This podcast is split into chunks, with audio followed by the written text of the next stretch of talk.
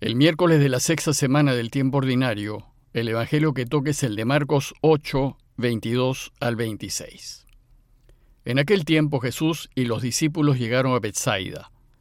Le trajeron un ciego pidiéndole que lo tocase. Él lo sacó de la aldea, llevándolo de la mano, le untó saliva en los ojos, le impuso las manos y le preguntó, ¿Ves algo? Empezó a distinguir y dijo, Veo a hombres que me parecen árboles, pero andan. Le puso otra vez las manos en los ojos y el hombre miró. Estaba curado y veía con toda claridad. Jesús lo mandó a casa diciéndole, Ni siquiera entres en la aldea. Este relato y el que sigue son la conclusión de toda la primera mitad del Evangelio de Marcos. Y en este pasaje en concreto, Jesús cierra toda su estancia en Galilea.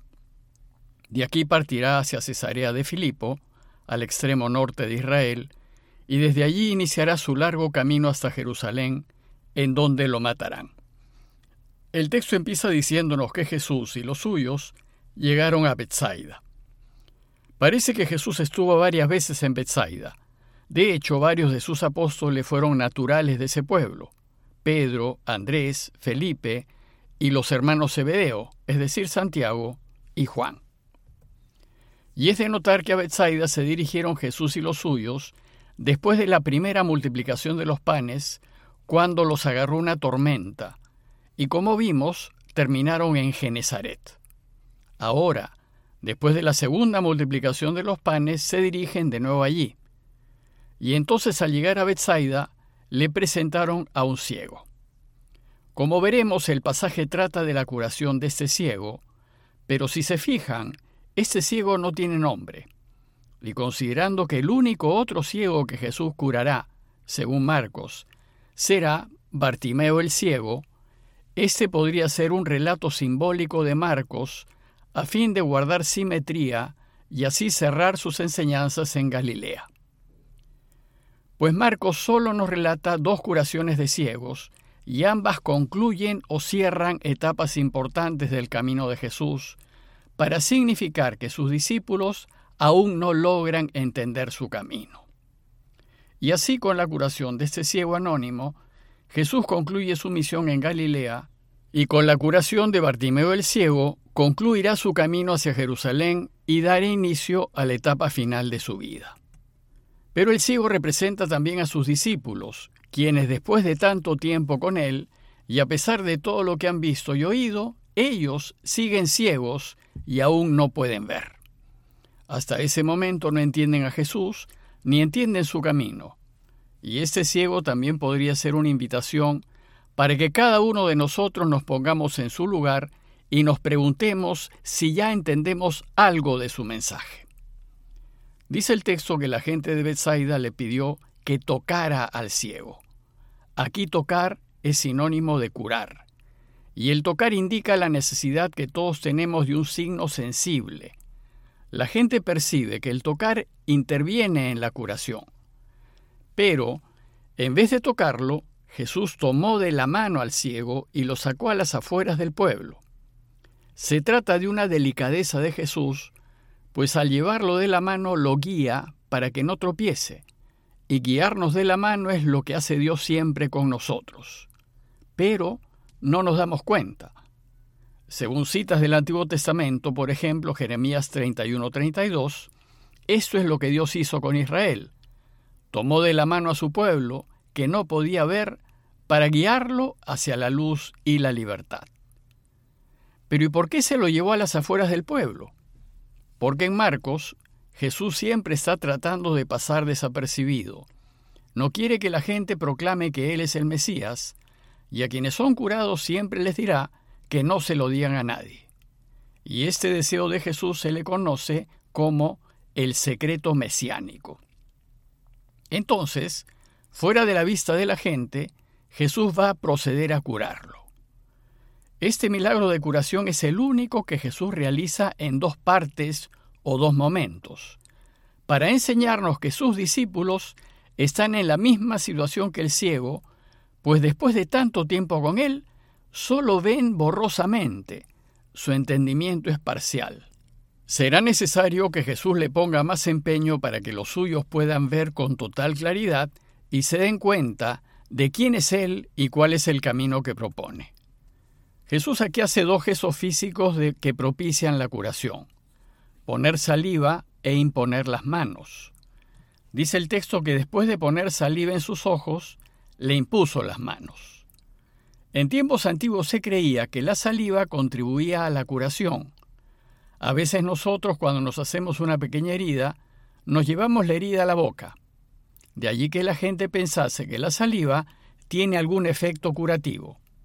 Y en la antigüedad también se creía que la imposición de manos ayudaba al restablecimiento de la salud, pues cuando sufrimos algún golpe, la tendencia es llevarnos la mano a la parte adolorida.